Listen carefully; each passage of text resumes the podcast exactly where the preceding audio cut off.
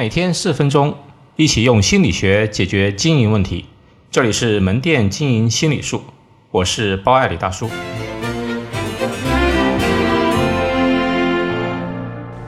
如何让折扣看上去更吸引？让折扣看上去更吸引，这需要运用到心理学的小技巧，比如以下几个例子：一个呢是七五折，第二呢是买一百送二十五，第三呢是买一百减二十五，第四呢是消费多少，充值卡只要充三倍金额，本次消费免单。比如说本次消费二十五元，只要充七十五元，那么本次二十五元就免单。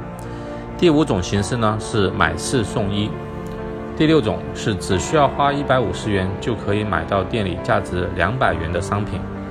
第七，送两千元进用户的会员卡里，然后每次消费呢可抵扣消费金额的百分之二十五。第八，原价一百元，会员尊享七十五元。其实从本质上说呢，以上都是七五折的优惠，但明显第二到第八的表达方式利用了人的贪婪，注重眼前利益、损失规避的心态，更有吸引力一些。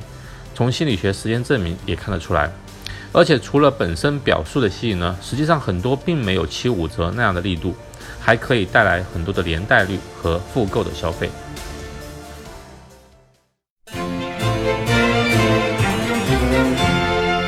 好，今天就到这里，欢迎大家关注门店经营心理术同名微信公众号，那里有文字版，谢谢。